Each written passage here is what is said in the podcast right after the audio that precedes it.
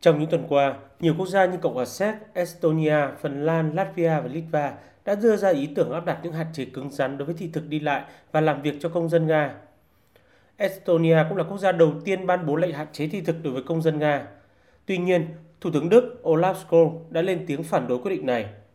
ủng hộ lập trường này trong bối cảnh châu Âu đang ở trong khủng hoảng khí đốt. Hai quốc gia châu Âu là Hy Lạp và Cộng hòa Síp đã lên tiếng phản đối ý tưởng này, bất chấp việc ủng hộ của một số quốc gia thành viên EU, trong đó có Séc, nước đang giữ vị trí chủ tịch luân phiên EU. Cộng hòa Ship nơi có khoảng 50.000 người nước ngoài nói tiếng Nga, chủ yếu sống ở Limassol, một thành phố có khoảng 237.000 người. Du khách Nga hiện chiếm khoảng 25% tổng lượng khách du lịch đến hòn đảo này trước cuộc xung đột.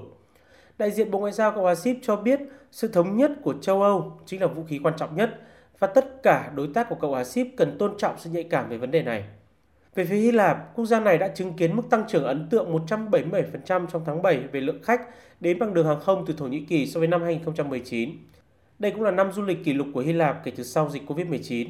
Bên cạnh đó, nước này cũng ghi nhận sự gia tăng lớn lượng du khách đến từ Serbia, trong đó nhiều người là công dân Nga, ước khoảng hơn 200%. Các quan chức của chính phủ Hy Lạp cho biết nước này sẽ không xem xét việc thay đổi tình trạng thị thực Nga cũng như áp đặt các hạn chế theo đề xuất.